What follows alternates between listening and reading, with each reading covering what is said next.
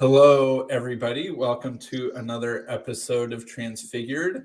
This is another episode in the Church Father series with Sam and Hank. And this is our fourth and final episode on Athanasius. And if we don't finish today, I'm I'm I'm just done. I, I don't think I can take any more Athanasius. So we're getting through all of Athanasius today. Our first two episodes were on his early works on the incarnation and against the heathen. So you can go back and check those out if you haven't already. Our third episode on Athanasius was sort of about his middle life, his sort of middle biography. And just to set the stage, we had ended the last episode with Athanasius banished into the desert, a Arian emperor named Constantius, who was a son of Constantine, who was an ally of the Arians ruling the empire, and there had just been the Council of Sirmium in 359 AD, which was probably the largest church council of the fourth century um, in terms of numbers of people who attended it. You don't often learn about the Council of Sirmium in your church history classes if you learn it from an Orthodox or Catholic church because it is not recognized as an ecumenical council, even though it was probably the most ecumenical council of the fourth century. Um, and they had come up with uh, basically a compromise Arian leaning creed that did not say that Jesus was homoousios with God the Father, but instead that said that the Son was like the Father. Um, and the word like in Greek was homoion, which means just like homo is similar, so similar ish uh, to God without using any words about substance or that sort of thing. Although it did say that he was eternally generated before all ages, which was um, uh, against one of the specific teachings of Arius. So it should be said that the Arians of this time didn't fully agree with all the teachings of Arius, and if anything, had come a little bit closer to um, the pro Nicene position. But they were just saying, no more using words like substance or essence or those sorts of things. We'll just use simple words like similar and that will get past this uh, disagreement.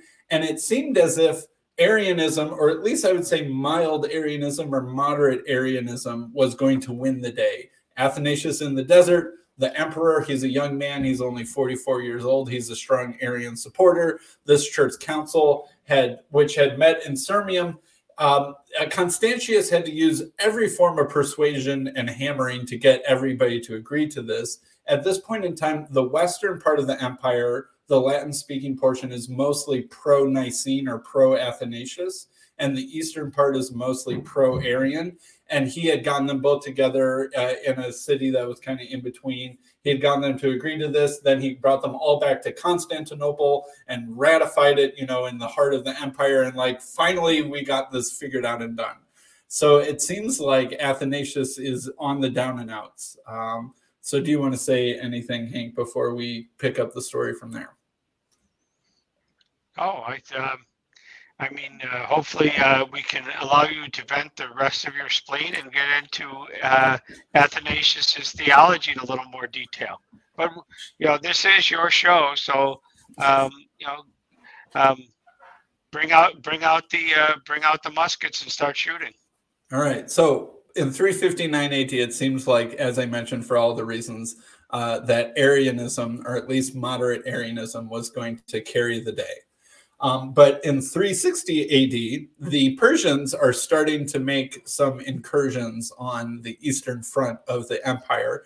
I should also say that, um, kind of, if we look at the ebbs and flows of the strength of the Roman Empire, we've mentioned that in the third century and around 360 370 or 260 or 270 AD the empire was in serious decline and that was this, during the Paul Samosata episode and Queen Zenobia but over the next couple decades the Roman Empire got more and more powerful again kind of peaking with Constantine Constantine had sort of put Humpty Dumpty back together again. He had reunified the empire sort of under this new Christian religion. He was a great military general. He was a great politician. He was a good administrator. The, the empire was as strong as it had been in a very long time. But over the couple decades after Constantine's death, there's some like he did the thing that a lot of Roman emperors did, where he put his three sons equally in charge upon his death, which is like always a recipe for disaster. But you almost have to wonder that he knew that and that it's sort of a Hunger Games competition that he trusts that the strongest son will win the fight and that that's the one who should be emperor.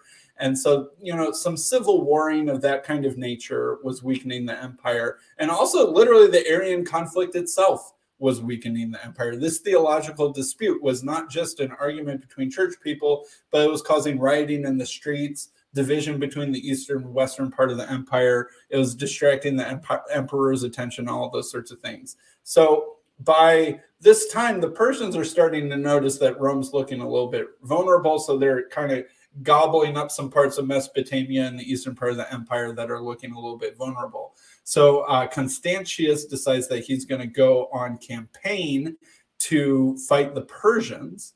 And he calls upon his nephew, Julian. Julian will be a big deal in just a little bit of a minute. Julian is the Caesar, which is Caesar is underneath Augustus. It's like maybe what we would say as vice president so his nephew Julian is basically vice president over in the western part of the empire, and Constantius calls upon Julian to bring his troops over to the eastern part of the empire. Julian had just won a, va- a very major victory against the Germans in um, on in the Rhine Valley, and that the the German frontier had been more pacified than it had been basically ever. So they're feeling comfortable on their western flank. So uh, Constantius is like, hey, Julian, bring some of your troops over here in the east. We need to fight the Persians. And Julian basically says, no, I'm not going to do that. Um, my troops like me. They don't want to go fight over in the east. We're going to stay here. And Constantius is like, shoot, okay. So he goes and fights the Persians and wins some minor victories over on the eastern front. But he knows that he's probably going to come back and fight a civil war with his nephew, Julian. But as he's on his way to fight the civil war with Julian, he catches a fever. Historians think it was probably malaria, and he dies in 361 AD. On his deathbed, he names his nephew Julian as the successor. That might seem a little bit weird. This person that he was about to fight a civil war with, he named successor, but that's probably because he viewed him as strong and someone capable of leading. And so, better have someone strong, even if it was his enemy. So Julian in 361 AD is enthroned. So Julian had been raised a Christian. He is the nephew of Constant, or he is the nephew of Constantius and the grand nephew, I guess that makes it of Constantine. And he, upon being enthroned, declares himself a pagan and that he had been faking his Christianity all along. You might know him better as Julian the Apostate and this is where that name comes from because he apostatizes from Christianity. He says that instead of making Christianity the state religion, we're going to make Rome pagan again. And he starts reinitiating animal sacrifice in a pagan priesthood. He was specifically very interested in Neoplatonism, and he had a very Neoplatonic kind of paganism that was influenced by the pagan philosopher Iamblichus. And he worshiped the, the sun god Sol Invictus which, if you remember from our Constantine episodes, that was the god that Constantine had worshipped before, or kind of during, or after, or sort of together when he became a Christian. So Julian is basically reverting to his family's old traditions and saying that this Christian stuff is bogus. And Julian, he knows that the Christian church is relatively strong, and so he can't just like fight it outright. And so he does some steps that seemingly are designed to inflame the Arian crisis. It seemed like Constantius had gotten the Arian crisis under control with this sort of moderate Arianism and vague language that could make both sides at least reasonably happy. But Julian does things to kind of reignite the crisis. One of the things he does is he lets Athanasius return from the desert to become Bishop of Alexandria again. One of the other things he does is he lets the Jews, he says that he's going to let the Jews rebuild the temple in Jerusalem. Um, again, as a slap in the face to Christianity. And he also puts the extreme Arians in his court. And like none of these actions make sense together except in the light of he's trying to basically get Christianity fighting against itself so that it will be easier for him to bring down in his effort to revive paganism. Um, but one thing, so uh, when when uh, what am I saying? When uh, Julian decides that Athanasius can return to Alexandria, the current bishop of Alexandria, who was George of Cappadocia, he was an Arian that had been appointed there by Constantius. When it is decided that George is going to be removed from his see, he is dragged into the streets of Alexandria by a mob of pro Athanasius supporters and pagans. He is lynched in the public square of the city, and his body is paraded around the city on the back of a camel. And after this, it is finally burned. And there are probably many hundreds of thousands of people who die in this riot. Um, the Arian virgins or the Arian nuns are raped, and you know all sorts of ugly stuff. And this is just in Alexandria. There are things happening like this all over the empire but we're focusing on Athanasius's story. So Athanasius returns to his see in a cloud of violence, basically. Um, and this is exactly what Julian wants to happen. He wants the Christians to basically rip each other apart so it'll be easier to uh, reinstate paganism. Um, and but Athanasius, being an ever wily and ever under un, unpredictable person, when he returns as Bishop of Alexandria in 362 AD, he extends an olive branch to the moderate Arians. He says something, he wrote, nor do we here attack them as Ariomaniacs. Arioma- um, Athanasius was a little bit like Donald Trump in that he was good at making up um, nicknames for his enemies. He called Arians Ariomaniacs. Um, so that was one of his nicknames they'd been using for a couple decades of the Arians. Um, nor here do we attack them as Ariomaniacs, nor as opponents of the Father, but we discuss the matter with them as brothers with brothers who mean what we mean and dispute only about words. So basically, what he's saying is like, hey, moderate Arians, um, we're just agreeing about a couple words here and there. Um, so we can discuss this as brothers. And for Athanasius, who had this dyed in the wool reputation of being an anti Arian, and basically viewing them as agents of Satan and using every kind of foul mouthed insult against them for decades, for him to return from exile and then suddenly reach out a hand of friendship to the moderate Arians surprised everyone, basically, including Julian the Apostate. And Julian, upon seeing that uh, Athanasius is building an alliance of uh, moderate Arians and pro Nicenes, he again sends Athanasius, or well, he sends an arrest order for Athanasius, and Athanasius, being pretty good at this sort of thing by now, escapes back into the desert. So I think what what Athanasius is doing is I think he's realizing that the Arians have moderated enough away from their position from the positions of Arius himself, basically at this point in time affirming that the Son is co-eternal, just subordinate and the moderate Arians mainly don't wor- like words like homoousios, but Athanasius is like, well, if you get rid of the words, basically, in, in essence, we're agreeing with each other. Um, and that uh, nothing helps unite two warring factions like a strong enemy. And Julian the Apostate, being a pagan emperor, is a scarier threat than uh, the Arians at this point in time. So, this pressure from Julian the Apostate uh, and I think Athanasius knows full well that Julian is trying to put Christians against each other, and Athanasius doesn't take the bait and instead reverses course and starts trying to build bonds of peace. And honestly, I think that this attempt to build bonds of peace between the moderate Arians and Athanasius and his supporters is really what forges the doctrine of the Trinity. I don't think that the doctrine of the Trinity is really pure Athanasius theology it's the middle ground or the hybrid or the fusing together of these positions. So I'll pass it over to you, Hank.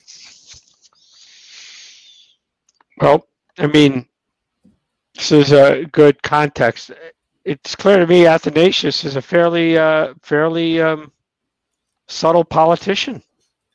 He he is he is wily and has in ingenuity and does not always do what people predict him to do. Um, right. He he he is he has good tactics and a good intuition. And so as much as I dislike him, I will compliment him and give him credit where credit is due. He is savvy and shrewd like a fox. Well, and Julian the Apostate mouse trapped himself, and all of a sudden he says, "All right, you're back in the desert." Yeah. Or well, Okay. Julian tried to arrest and kill him, but Athanasius, being good at, at uh, evading attempts to kill him, escapes into the desert before that could happen. Yeah. Um, So, yeah. So that, I, I find that I, I find that um, um, you know that. So in essence, what's happening is Athanasius is getting older. He's he's maturing. Mhm. And he knows he knows that emperors come and emperors go, and that he can play the long game, and he's Yep. got the patience to do that. So the very next year, Julian the Apostate is trying to style himself as a new Alexander the Great.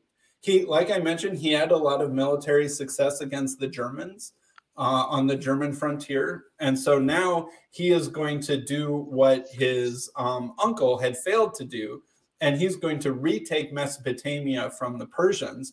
And that's also imitating Alexander the Great because Alexander the Great had conquered Persia.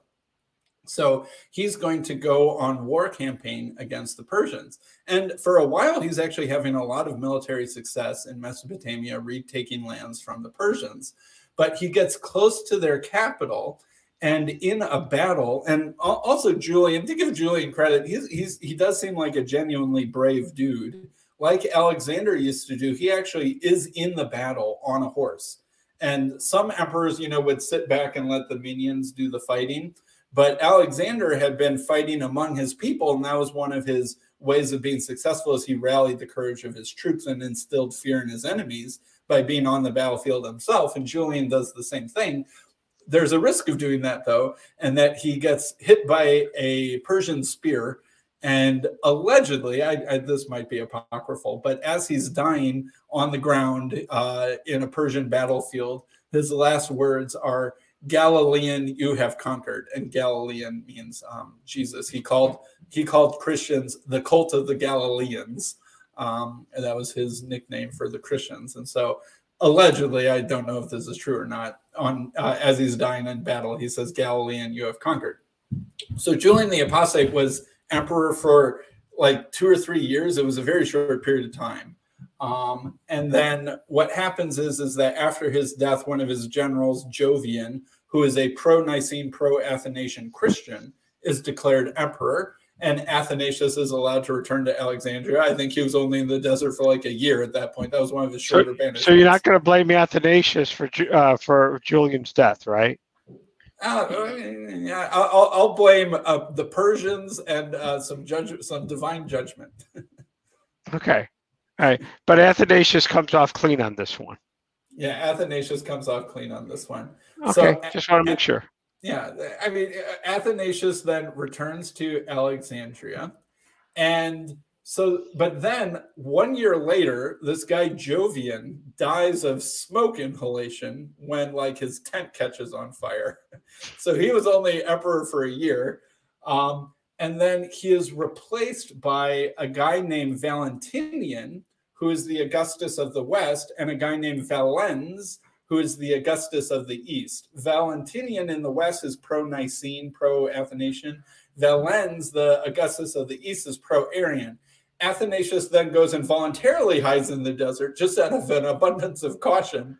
But um, after a little bit, Valens is showing that even though he's an Arian, he is not going to interfere with church affairs as much as previous emperors have done and gives Athanasius some assurance of this. And Athanasius again returns from the desert. So in the period of like two years, he or three years, he comes out of exile uh, when uh, Julian the Apostate comes. But then Julian the Apostate, you know, sends him back into exile. And then like Julian dies, so he comes back, but then he goes back out in the desert and comes. So he's like in and out of the desert like three times in like the period of two or three years. But after this return in 364 AD, he never goes into exile again. And from 364 AD to 373 AD, Athanasius is ruling as Bishop of Alexandria, Alexandria from Alexandria, and he finally dies on May 2nd, 373 AD. He's probably in his mid 80s at this point. I don't, I'm not quite sure what he passes away from, but I think he was just old enough that was old age. And uh, he, you know, he dies on the high uh, he dies in favor and he and you know there's a big funeral service for him and he he dies as a hero um, and he was buried in the church of st dionysius in alexandria and his legacy is sort of cemented from there on um, and most of his influence i would say and most of his famous kind of enduring theology comes from this period where he's an old man and he's able to sort of cement his legacy and ensure the triumph of his version of orthodoxy into the future. So that's basically the life of Athanasius. He was exiled five times during his life. The first time, if we remember, by Constantine. Um, and so he he's a he's such an interesting figure. He knew basically every Roman emperor from the period of Constantine through the end of his life personally. He met most of them personally uh, and had either strong affinities or strong disaffinities with almost all of them, but he outlasted all of them. So you have to give him credit for that. We'll talk more about his theology in a minute, but that sort of wraps up the story of Athanasius's life. Uh, do you have any thoughts on that, Hank? So he led, led a very interesting life, and obviously his um, legacy is cemented on the Trinitarian theology that he helped popularize. Yeah. And um, I think uh, it will be interesting to go into his uh, um, his theology quite a bit because I I think um, I think he was pragmatic in a lot of ways, a lot more pragmatic uh, about things. If I can, you know, good good examples with Julian. It's like, all right, we basically agree. We disagree on some words. Let's be in communion, and that ends the problems in Alexandria, which is exactly what Julian did not want. Right. Right. He wanted upheaval and instead, there's became a chord because I think Athanasius, you could say wily, I would say wise, understood that playing into the current Caesar was going to create more problems for the church than solve. Yeah, and I think really during that kind of last uh, 15 or so years, where he er, lasts about basically 10 years, where he gets to be the bishop sort of in peace I think one of his main goals and activities is winning over and smoothing over tensions with the moderate Arians in the East. Because really, what's happening, the East was pretty Arian and the West was pretty anti Arian, and Egypt and North Africa were the um, swing vote in this situation. And that Athanasius knew that he had the power of the swing vote. He wasn't, Egypt wasn't as big as the West or as big as the East. But he could give either side the victory. And so he, I think, realizes that this division, in order for Christianity to triumph and not have allow for a reemergence of paganism, that he needed to win over the East. And he does this by surprising people and trying to minimize the differences and uh, win over the moderate Arians and um, basically exclude the extreme Arians. And one of his tactics for winning over the moderate Arians is pointing out some of the extreme Arians and saying, well, hey, you moderate Arians disagree with the extreme Arians on this. Let's scapegoat the extremists and find the middle ground between us. And that way we can get along with you and you can get along east and west. And that really is the forging of the doctrine of the Trinity right there in the 360s and 370s AD in this attempt to unify the the empire empire and reunite with the moderate Arians.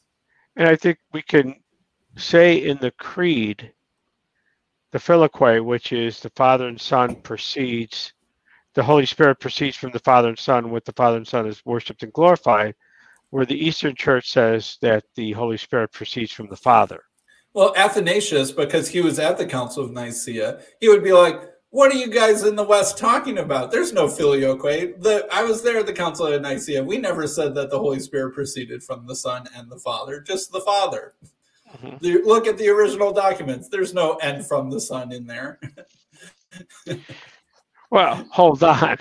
Athanasius was just a young pup back then, so you're you're putting into word into Athanasius' mouth words well, that are the, not that are not in the evidence, sir the filioque does not show up in history for many decades after Athanasius' well, death. I, I, Another I, thing that but, on but the subject are you disagree? Here's the question: Are you disagreeing? I mean, basically, one of the big differences between the Orthodox and Eastern Church in the is the creed itself, which is uh, the Western Church says that the Holy Spirit proceeds from the Father and the Son.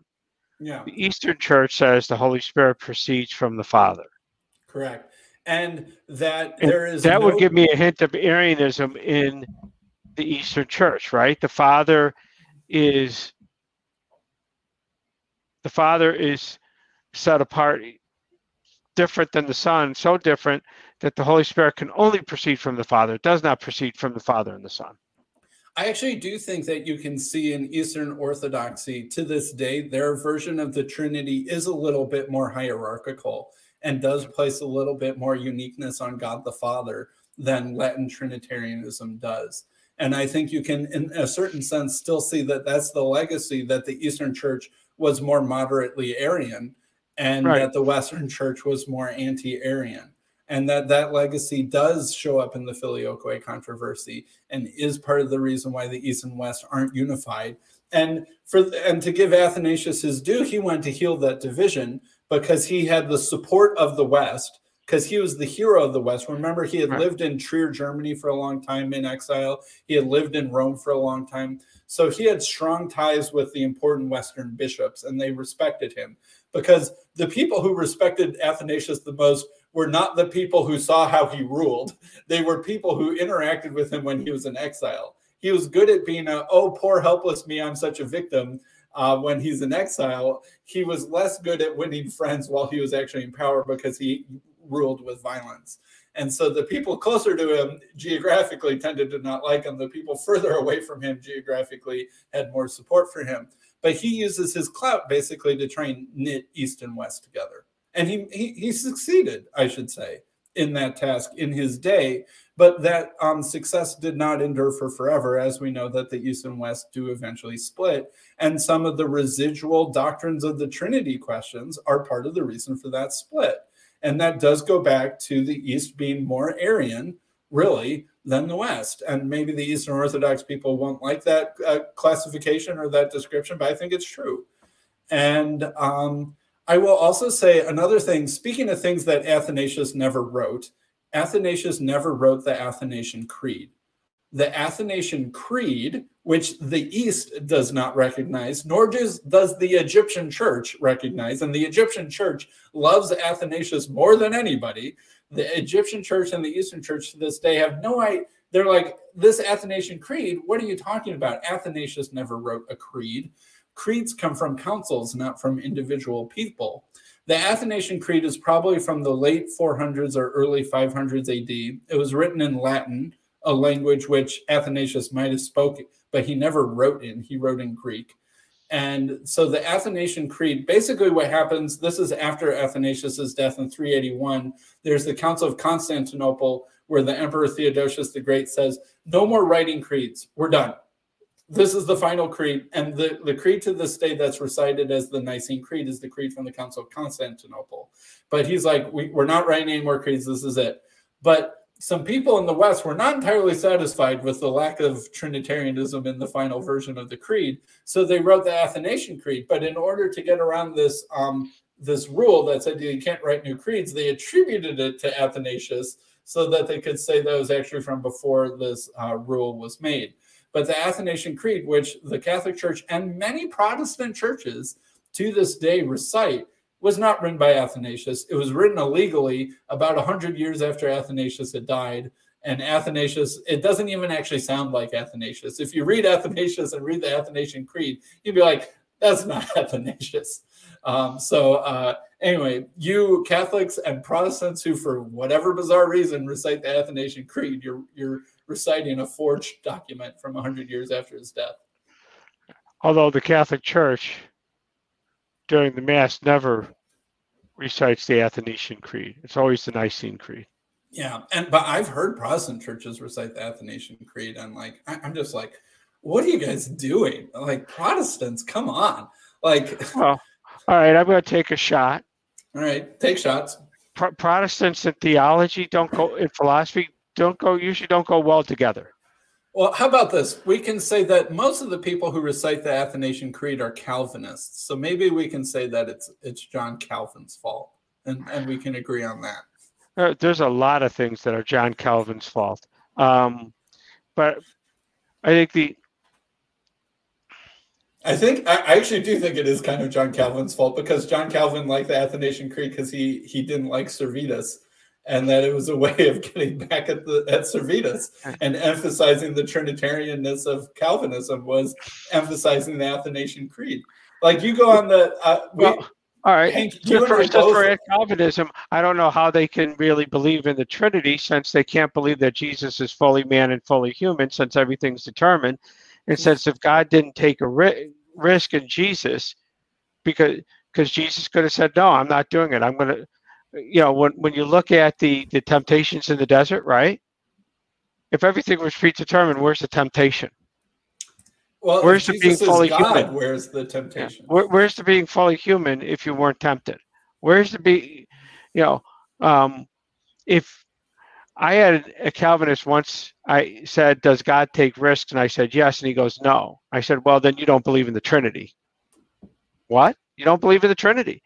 Because part of the Trinity is that Jesus is fully man and fully God. That's oh, Allegedly. basic Trinitarian theology, not not your biblical Unitarianism, but Trinitarian theology. Man, God has to be fully man. Jesus has to be fully man and fully God. And it, your theology makes sense about the temptation, which is you could say, well, of course he was human. He was tempted. Okay. I, I as a Trinitarian, could say, uh, who believes in free will, of course he was tempted. He was fully human and fully God. A Calvinist who's a determinist says, how do you say he was tempted? How do you say he was tempted? If God is completely sovereign and everything's been determined and that's it, there is no temptation. And therefore, there is no fully human because he doesn't understand our sorrows. Okay. So you let's have, uh, let's pick up on that theme and talk about what Athanasius believed about the human yes. the how the humanity and divinity of God interacted because this is another point that I want to take Athanasius to task for. Like I I know that I I I aspire to be fair in my descriptions of these people that we're talking about, even the ones that I don't particularly like, like Athanasius, that I hope that I am, even in my dislike, that I am being uh, fair and that I am judging them accurately, even if I'm judging them to have fallen short. So, one thing that I think that could be accused of Athanasius not being fully orthodox is on his view of the incarnation. And I know that people are like, Sam, how could Athanasius be heretical on his views of the incarnation? Well, uh, there's actually a really good video by my friend Jake, Jake Brancatella, the Muslim metaphysician, who did a video like a month ago while we while while we're in the middle of our Athanasius series. He did a video that I actually really agree with that shows that Athanasius was probably what we would call an Apollinarian. Apollinarianism is the belief that the incarnate Jesus did not have a human soul, but only had a divine soul. There's a human body, but a divine or a God mind or a God soul or a God center of consciousness. In other words, there is no human mind in the incarnate Jesus. There is a human body, but there is basically the second of person of the Trinity is the mind or the person inside the body of the incarnate Jesus without there being a human center. And so you're saying, Hank, in order for the temptation to make sense, there needs to be a human soul or a human center of consciousness to be the um, target of temptation. But Athanasius, I'm not sure would agree with that. So, like, let me read this quote from Athanasius. Consequently, the term which he used in the end made, this he has explained in the beginning by manifested. For by the signs and wonders which the Lord did, he was manifested to not be merely man, but God in a body, and Lord also, the Christ. For the signs which actually took place show that he who is in a body was God and also the life and the Lord of death. He put on the created body that God created for him for our sakes, and preparing for him the created body. And in the next place, when he put on a created nature and became like us in body, and in the next place, when he put on a created nature, be, oh, whoops, sorry. Reasonably, he was therefore called both our brother and firstborn. For though it was after us that he was made man for us, and our brother by similitude of body. So basically, when, when Athanasius is describing the incarnation, the human part of Jesus is a body or a nature, but he Athanasius never in all of his writings mentions a human soul inside the incarnation. There's another place where he describes as a foreshadow of the incarnation is Aaron, the high priest, when he puts on his high priestly robe. That is a foreshadow of Christ putting on humanity. So, Aaron basically, when Aaron puts on a robe, Aaron doesn't change, right? It's still Aaron's mind. It's just now that there's a robe on top of him. When Christ becomes incarnate, Christ doesn't change. He just puts on like a human robe or puts on humanity like it's a garment. Um, and this is another thing uh, this isn't against the Arians. Athanasius says, being God, he had his own body, and using this as an instrument, he became man for our sakes. So again, it's this idea that the human body is not itself conscious. The human body is animated and an instrument of the second person of the Trinity, and that there is no human soul there. And so this is from a scholar, I believe a Catholic scholar, um, and he says this to describe what happened in his becoming man, Athanasius says that he took flesh or a body, or that he fashioned a body for himself in the virgin's womb. In this body, he dwells as in a temple. In the first place, his regular description of Christ's human nature as flesh or body seems to point in this direction, as does his failure to make any unambiguously clear mention of a soul the fact must be faced that his thought simply allowed no room for a human mind. As we have noticed, he represented the Word as the unique subject of all of Christ's experiences, human as well as divine. So much was this the case that he regarded his death as the separation of the Word from his body and spoke of the descent of the Word into hell. So I think that it's reasonably fair to say that Athanasius's view of the incarnation is what we would call Apollinarianism, which lacks a human soul or a human mind. There's just a human body as the human nature. And the mind or the soul is the second person of the Trinity. Basically, God inside a body, but not a union of a full human with a soul with a divine nature. So this this idea will later be termed heretical. It's not deemed heretical in Athanasius's own day, but at the councils of Ephesus and the council of Chalcedon, specifically in 431 or 435 and 451, I believe I might be getting those years slightly incorrectly, it will become um, heretical to uh, to not acknowledge that Jesus has a human soul. And I think by that later standard, Athanasius could be deemed heretical, but one could cut him some slack, I guess, in that he wasn't heretical or declared heretical in his own day.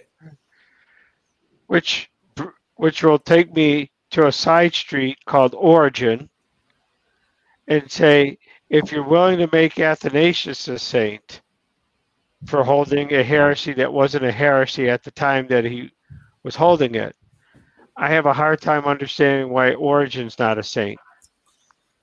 Because he was seen as doctrinal when he was he so I find that interesting. And yes, if I watch a lot of Calvinist theologians on YouTube, and they love Athanasius. I'm so sorry for you. But anyway, please continue. Well, you know what? I do it so you don't have to. Well, let me say my favorite YouTuber is also Calvinist. Shout out to Paul Vanderklay. I know we give you hard times. Um, it's just about the Calvinism. It's not about you personally. No, Paul. We we we. You know what, Paul?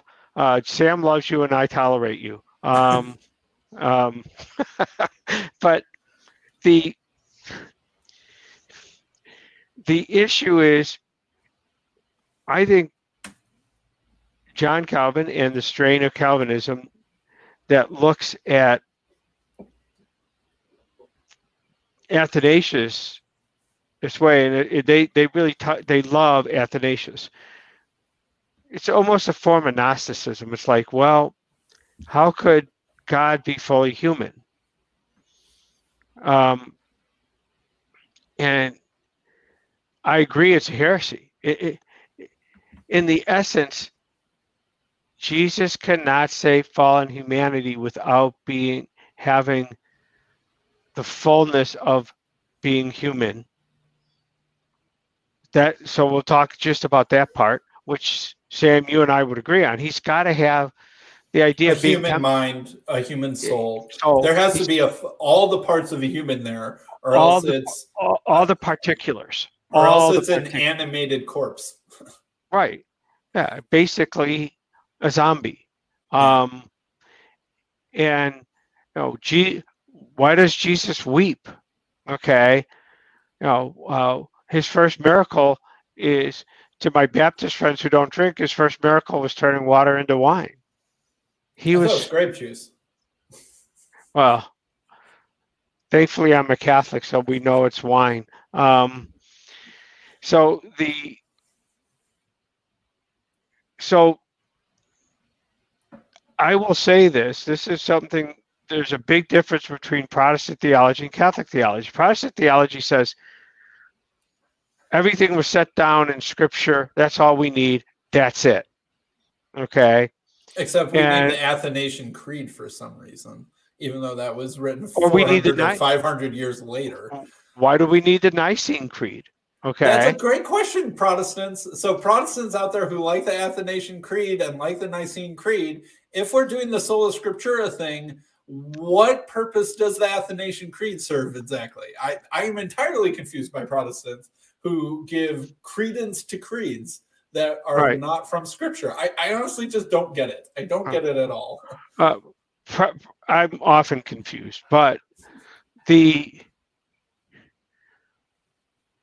the best line I heard was from a priest who I'm very close to, Father Max, who said, think of Jesus' life as an explosion and waves just keep on emanating out because of Jesus being fully God and fully man. He understands that explosion. But we as men have a hard time, and no matter how smart you are, no matter how gifted you are, Origen being extremely gifted, Augustine being extremely gifted, you can't put your arms around it it's impossible to put your arms around. So Athanasius seems to forefront the divinity of Christ. Absolutely, yeah. Okay. Now, and I think that perhaps one of his fears of giving Jesus a human soul is that it would diminish Jesus's divinity. And if, as we all know, if there's one thing that Athanasius isn't going to budge an inch on, it's right. the full divinity right. of Jesus. And I think that's one of I think that's one of the things that's tugging him in the direction of this Apollinarianism is is right. that that tendency. Yeah. And so I think the so now I'm going to get into a little Catholic ecclesiology and theology, which is why do we have a magisterium? Because one man, so everybody goes, the Pope, well, the Pope makes all the decisions. Well, know, Father Eric and others would disabuse you of that situation. Okay? We need a magisterium. We need a group of men, hundreds, thousands. Why? Because we need to. What you and I are doing in this conversation is a small part. We're bumping against each other. Well, oh, Sam, you gave me an idea I haven't thought of before. I, I don't think I give you any ideas you haven't thought of before, but you give me some. And we do that because that's the only way that we can grow and understand whether it's the physical world or the spiritual world or both together, is by interacting. So, you know, um, my favorite theologian of the 20th century, Cardinal Ratzinger, also had a great interlocutor in Hans Urs von Balthasar. Okay. The, um, the um, Augustine had a great interlocutor in St. Ambrose or Gregory the Great. Um, you can't just do this on your own. And so the idea is well, it's clear that the Trinity is found in Scripture. Well, show me exactly what verse it says that there's a Trinity. I, would like to see it. I, I could show. Me too. I'm, I'm still waiting for that. Uh, you know, I I, I, I keep getting pushed out of churches for for not believing this triune God thing. But it's well, like, uh, it, what verse? If you, if you would read Isaiah correctly, Oh, you know, if I'd read it correctly, I see. I'm yeah, yeah. Well, you know, I mean, I, I, that's what you know. God has called me to help you. Um, is, but you know, I could sit and point and say, uh, Almighty, you know, uh, Almighty God. Okay, uh, you know, Emmanuel, God is with us. Um, Who's the Almighty God in the Nicene Creed? We believe in one God, the who Almighty? They're all Almighty because they're all one. They're three in well, one, and it's a relationship. Creed. It's a relationship of love, my friend. You see, this is the difference between love. the Athanasian Creed and the Nicene Creed. In the Nicene Creed, we believe in one God, the Father, Almighty, right. Maker of heaven and earth. So, Almighty earth. is a unique word applied to the Father. But in Jesus Athanasian. Creed, it says the Father's Almighty, the Son's Almighty, the Spirit's yeah. Almighty. Yet well, there's Jesus one Almighty. is homoousios with the Father. Yeah, but it doesn't call him Almighty in the in the creed. It's actually interesting in the book of Revelation. Jesus is given a lot of the names and titles of God, like Alpha and Omega, beginning and the last, et cetera, et cetera. Yeah. But one of the titles that even the book of Revelation keeps for God the Father alone is Almighty. Uh, God the Father reserves that title for himself, even in the book of Revelation. So, uh, I'll point be, Be careful, Sam. You're going into paganism. Jesus, you know, Jesus is another God in Revelation. Here he comes he, on a he, on a white horse, baby. He is a man uh, lifted up to all authority in heaven and earth by God, which the book of Revelation makes pretty clear. All right, but speaking of um, of the Trinity, this is another quote that we need to get to before we're done with Athanasius. So this is something that he wrote. Um, one of the disagreements in his later life, like the, the father son disagreement, was the main thing that was the theological disagreement between him, him and the Arians. But later in his life, the, the nature and status of the Holy Spirit starts to become a question. So this is a letter from later in uh, Athanasius's life um, to a guy named Serapion uh, uh, concerning the Holy Spirit. And I would say that this letter is a contender for the first fully Trinitarian document in Christian history. And it's from the 360s AD. So I will admit that Athanasius, later in his life, seems to finally be a full fledged Trinitarian. I think that we had gone through many church fathers up until this point, And I think that you would agree, Hank, that we could find Trinitarian deficiencies in all of them from Justin Martyr calling uh, the Son a second God or a different God to uh, even Novatian in his work on the Trinity saying that um, uh, the one true God is God the Father alone. You know, there, there, we can see development of the doctrine of the Trinity, and so then the question is, when does the full-fledged thing finally appear? And I think that you can say that the full-fledged thing appears probably in the 360s AD and it seems to be Athanasius or perhaps a few other characters who are the first to really come up with the Trinity uh, in a way that we can recognize as the doctrine of the Trinity. So here is one of the quotes that I think might be just about the first Trinitarian quote in, in history.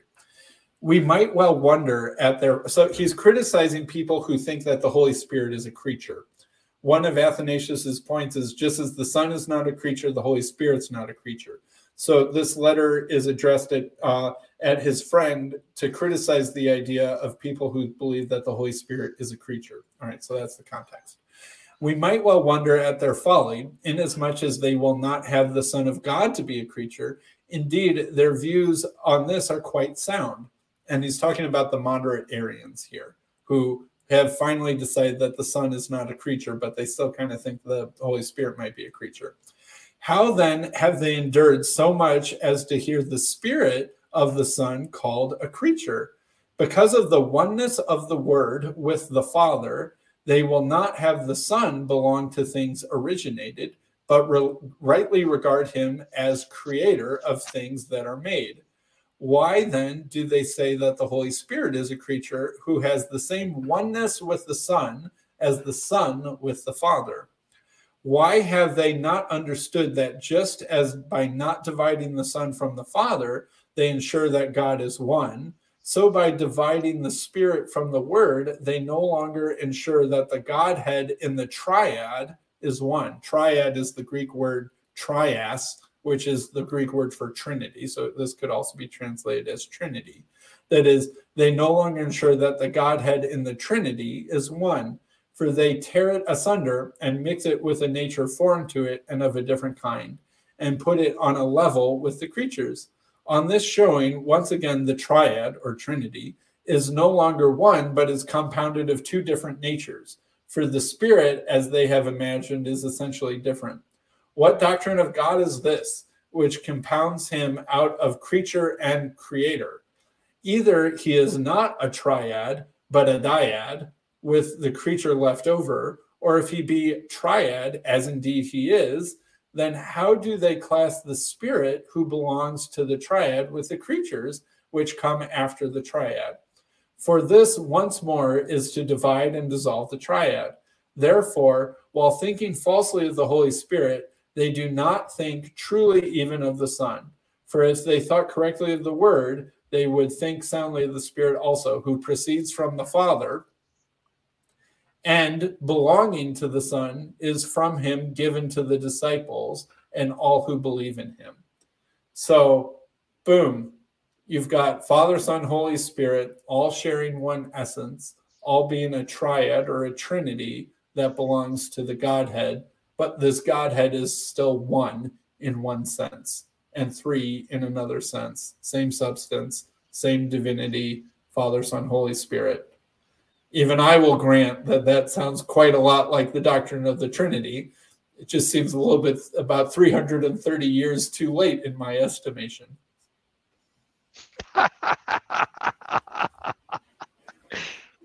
well, that's because you're a Protestant. You think everything was done uh, and all knowledge was given, uh, you know, when when Scripture was uh, written. I believe that Jesus was the full and final revelation uh, of from God. So uh, I, I, don't think that we needed people like Athanasius to sort things out for us 330 years oh. later.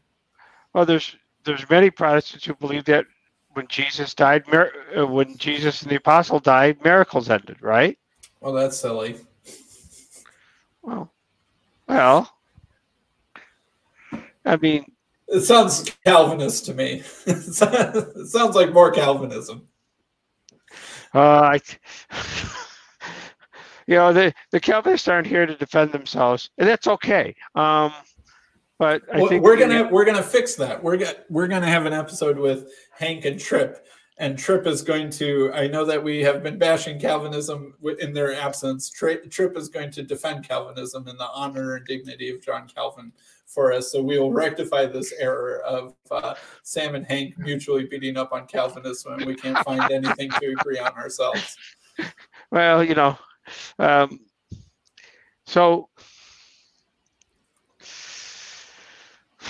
I mean, I can only talk about my own short life and say that the Hank of 23 is, is far different than the Hank of 63 when it comes to knowledge, wisdom, um, and what I what I look at 63 is say, gee, man, there's still so much that I don't know and don't understand.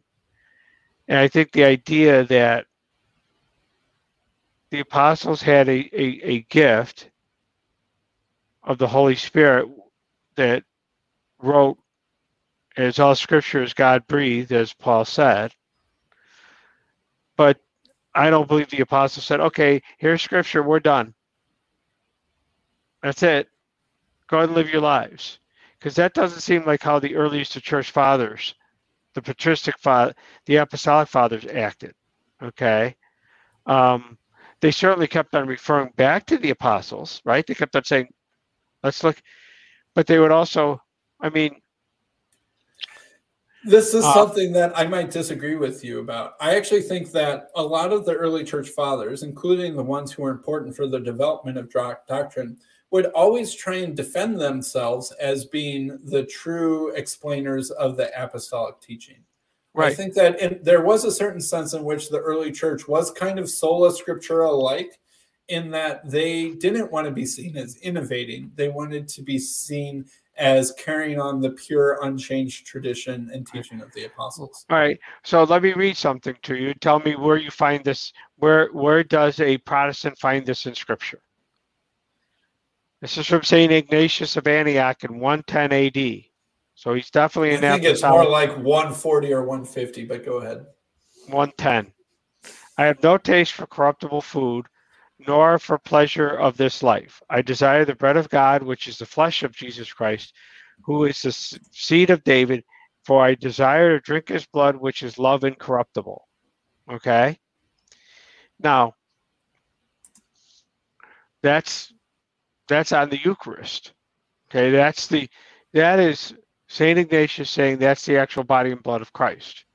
Now, I can find an inference of that in scripture from Jesus himself in John, right? If you do not eat of my flesh or drink my blood, you cannot enter the kingdom of heaven. And what mm-hmm. happened after that? The Jews said, This is a hard thing.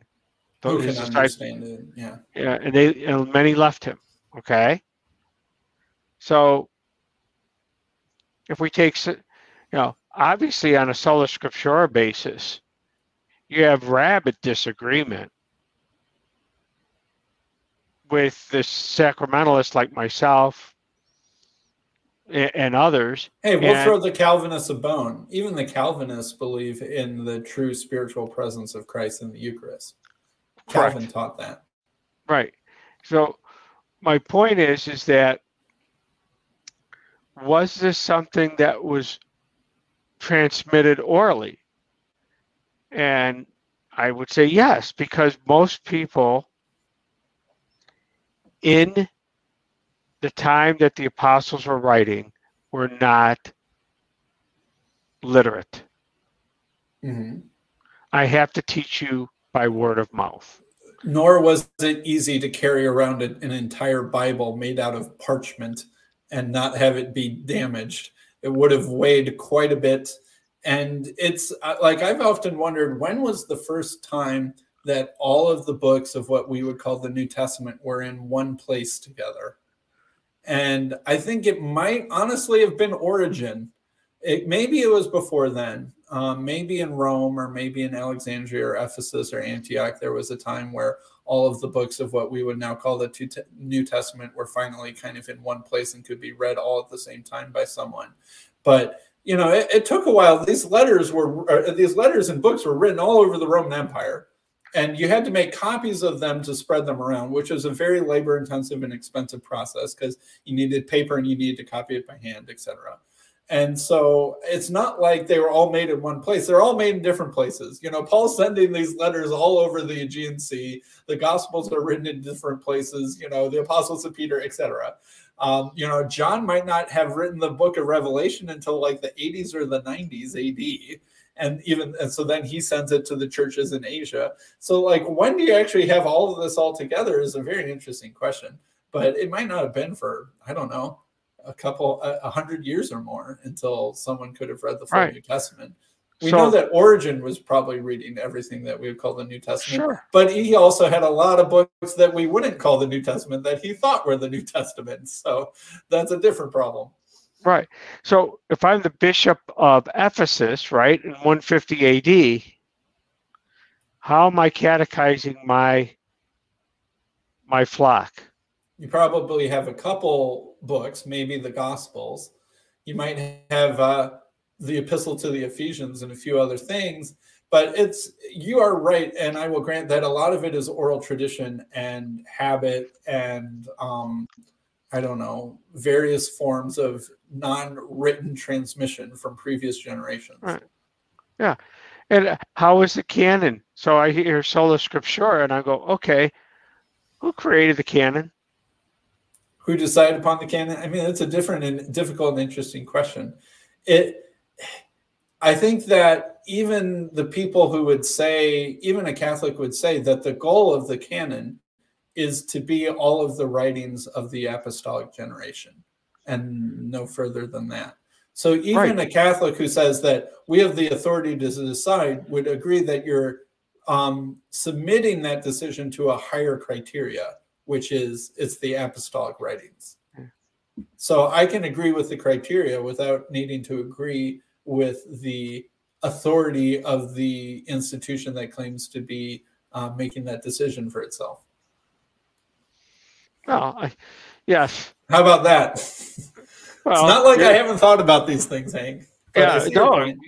Here's the thing, though. You're you thought about it, but you understand that sola scriptura is a very is very weak sauce. And I, I will say that this is one of those things that is part of the reason why I've enjoyed this Church Fathers series is mm-hmm. that I think that it is a weird thing that the adventure down sola scriptura that the Protestant Reformation started has led to more disagreement than agreement in many instances. And I find it utterly baffling, you know, when I'm getting elbowed out of a church for not believing in the Trinity. I'm like, show me a Bible verse that says that God's a Trinity. And they've got literally zero verses that say that God is a Trinity. Oh, and yet they're still insisting that, oh, you're reading this wrong. Or if you look over here and knit this together with that over here, then it would be a Trinity. I'm like, you don't believe in the Trinity because of sola scriptura. You believe in the Trinity because of Athanasius and and, other, and others after and others. Athanasius. But let's say if we had to give one person the the largest share of the credit, it would be Athanasius. Would, it would be Athanasius. Yeah. But what's interesting is I would suggest you go to Saddleback Church, say I'm a biblical Unitarian. They say you got to be out and say, hey, by the way, why do you have a woman pastor? why, Rick, are you fighting on that? Well, we see women should be pastors. I said, so what did what did Why Paul don't you say? take communion every week, Saddleback Church? Right.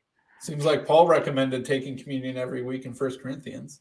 Right. Or Paul basically says, I suffer no woman to teach. What did he mean by that? Okay. Well, I'm suffering, so women shouldn't teach. I mean, Rick Warren is well known for picking out the right uh, translation of the Bible to give him what he wants. Okay. This is not uh, utter nonsense. This is so. Like, let me ask a question: Do you Catholics agree about everything amongst yourselves? You know what? Um, let's put it this Maybe way. not. no, but here's the beauty of the mass, my friend. Disagreement can't change the form and function of the mass. And I think that it's true that Protestants need to find some form that's deeper than mere propositional uniformity for right. unity in their churches. And I think that most of the time when there's unity within a church, like even let's say like a small um, evangelical Bible church of the kind that seems to not really like my presence, I bet that if I were to go around and do a private survey of the members of the church and ask them their views on the Trinity in writing, that I would get dozens of different interpretations of the Trinity, multiple heresies, and probably new heresies invented out of whole cloth that the world has never seen before. And so, okay, so if it actually turns out that Sam is not really that unique in disagreeing with the doctrine of the Trinity. It's actually relatively common in this church that most people either misunderstand or have a different interpretation of the doctrine of the Trinity than the Orthodox one what is actually holding the church together if it's not actually that propositional uniformity? And I would say that it's something like submission to the leadership is really more what the the form of unity that is causing the church to not be constantly at each other's throats over the doctrine of the Trinity rather than actual propositional uniformity. Right. But then we go back that I would say you have to have participational uniformity mm-hmm. because human beings will never have proposition and, and a lot of times i will say that most people won't think through doctrines right so if sam was just a quiet guy was a biblical Unitarian, never said anything, kept his mouth shut, right? Didn't You'd have be, a YouTube channel that could get discovered. Right, you would be a fine, you would be a f- fine, upstanding evangelical. Okay. Happens all the time until uh, I get found right. out. Right. But the, the the situation is, I I would question, I I'd be lo- I'd love to take five or six pastors and say, give me your theological view of the Trinity You'd get five or six uh, different heresies. Correct. Right. Okay. Um, and hence Hank will go back to Origen, who should be a saint, who says, when he discussed the Trinity and figured out, he said, God is not Jesus. God is not the Holy Spirit. Jesus is God, but he's not God the Father, and he's not Holy the Holy Spirit. Basically, it's almost you have to define it in a negative. Okay, you can't because if you try to define it in a positive, you'll define it almost as a pantheist or do the William who's that the great uh, William Lane Craig. William Lane Craig, who's who's basically you know a tra- believes in the Trinity as a transformer. God isn't fully God until they're all working together. Right. And then he also calls himself a neo-Apollinarian, right? The same heresy yeah. that we were talking and, about. And by the way, a Molinist. Yeah. Okay. So, but it, at least uh, he can uh, pull Athanasius into his corner on the Apollinarianism thing. So, tying things back to Athanasius a little bit. Okay. I think that one of the legacies of Athanasius that I think is very regrettable is this intolerance for propositional disagreement on trying to understand who God is, how God relates to Jesus, how the God relates to the Holy Spirit. I think in the pre Nicene period, there's disagreement about these things. And we can read books where people are criticizing each other's positions. But in a stronger sense, I think that even people who disagreed about these questions were still able to commune with each other. And that the church had a degree of unity through its shared identity as a persecuted religion that allowed there to be disagreement on these subjects. And we can see biblical Unitarianism back in the pre Nicene period. Mm-hmm. We can see some kind of logos incarnational something, even though it seems a little bit Arian by my estimation in the pre Nicene period. Right. And that these two positions recognize each other and understood each other, disagreed, but were still mostly in communion with each other.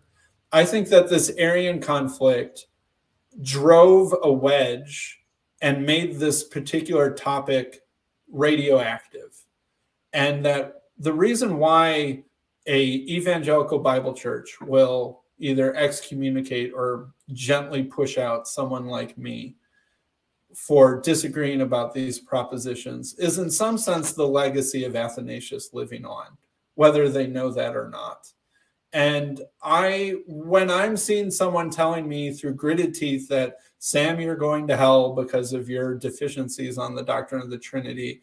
I, in some sense, recognize the spirit of Athanasius as a contentious, divisive, um, judgmental spirit living on in them. And I find this extremely regrettable. And I would blame Athanasius more than anyone else for this idea that someone trying to understand scripture and Christian tradition and make the best sense of it they can if they get one jot or tittle here, they're wrong, is a damned heretic in league with Satan, et cetera, et cetera, et cetera, that cannot be stomached or tolerated. And I think that this is an unfortunate turn that happened in the Christian tradition and Christian history and Christian history. And I think no one bears more blame for that than Athanasius himself. And so that's my final and ultimate beef with him. Well, I guess I could say what was said in the 80s where's the beef? And you gave it to me. Um, well, I think you have a point, but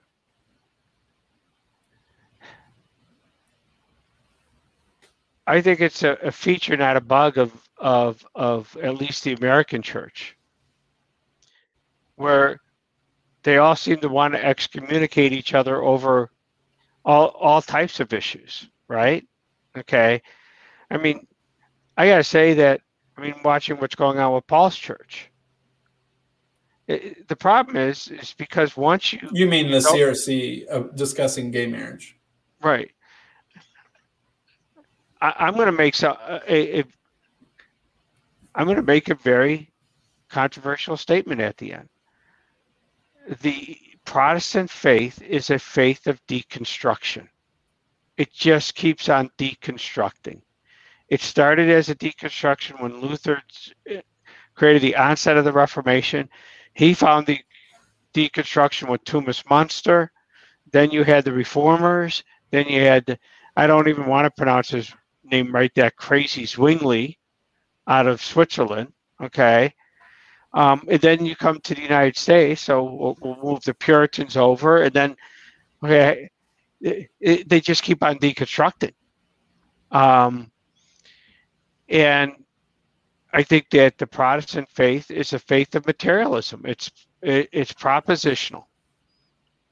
It doesn't read the it reads the Bible literally. And so I have the proposition. Here's the Bible. It's literal. Okay.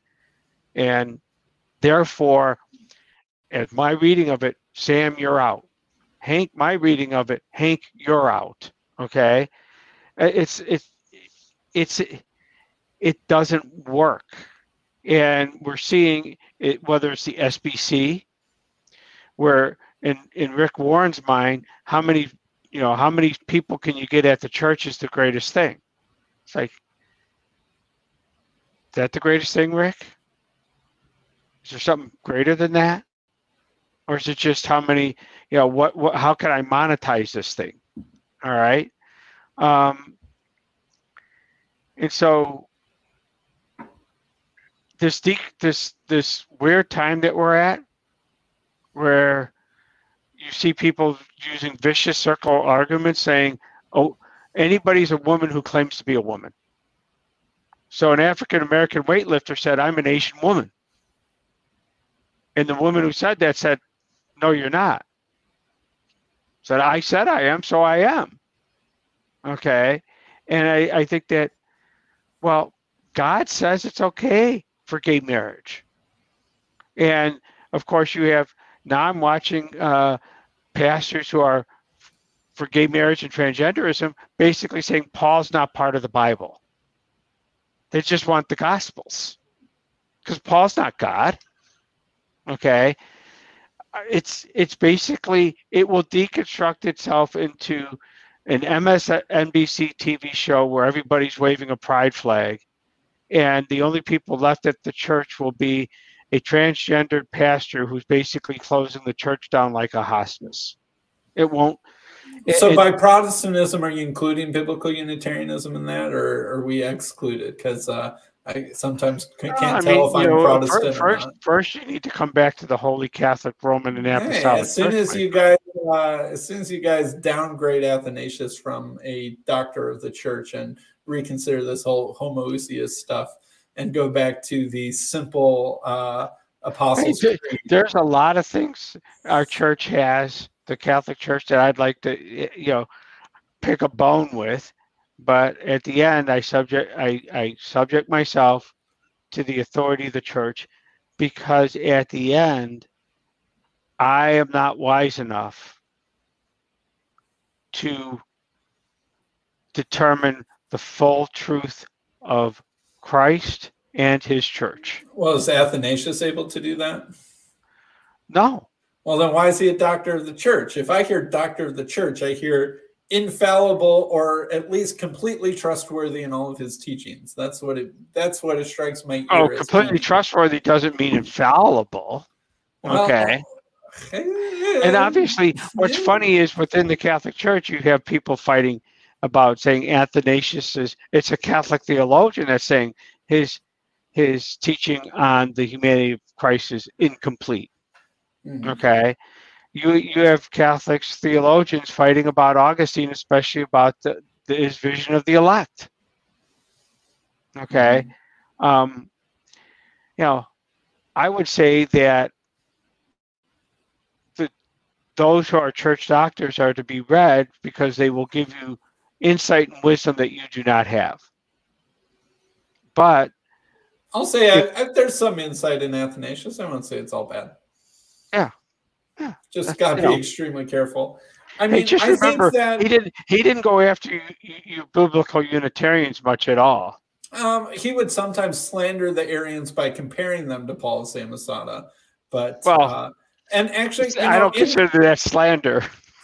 In, in in future episodes, one of the people that we'll have to talk about is Marcellus of Ancyra, who is a okay. friend of Athanasius. And Marcellus of Ancyra is strangely close to a biblical Unitarian. And in fact, one of his students, Photinus of Galatia, another guy that we should cover, although maybe uh, Marcellus and Photinus could share an episode, I'm not sure, it was was a biblical Unitarian.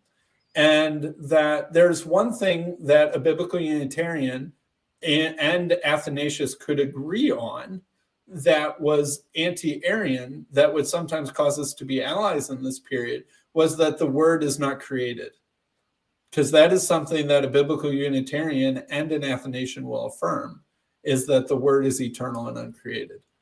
And uh, if that is the main battle that you're fighting and you want to find agreement on that against all else, there was actually some surprising allyship in certain points during Athanasius's career with the, the remaining biblical Unitarians.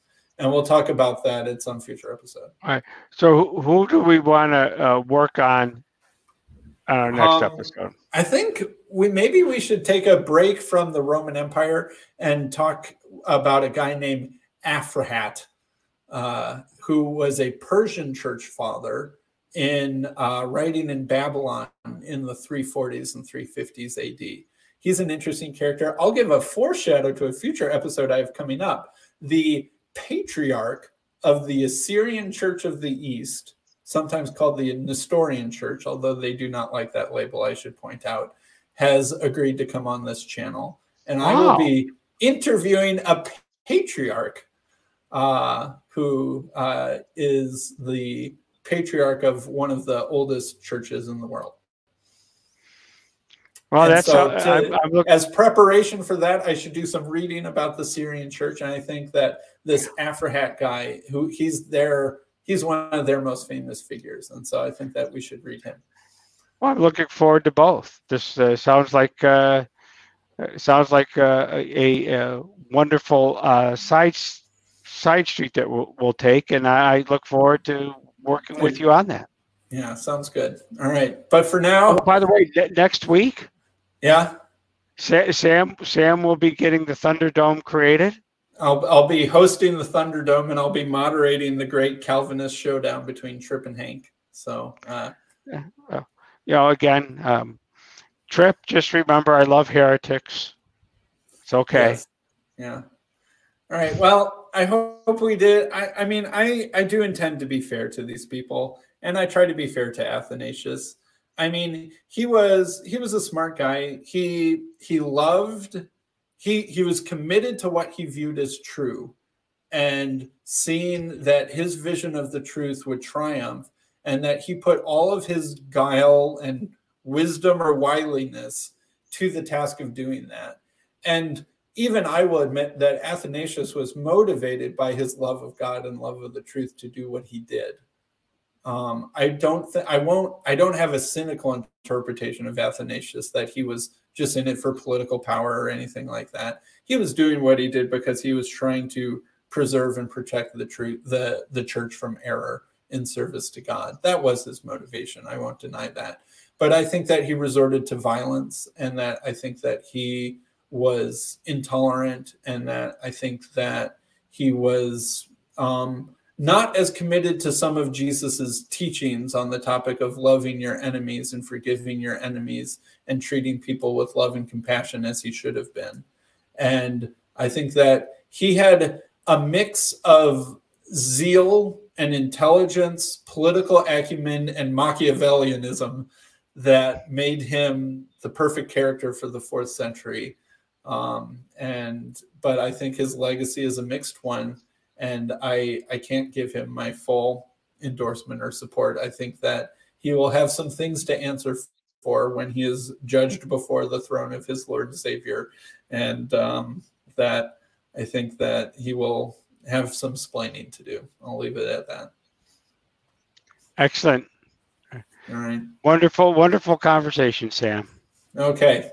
Next time, uh, Aphrahat the Persian sage. All right. Goodbye, everyone. Goodbye.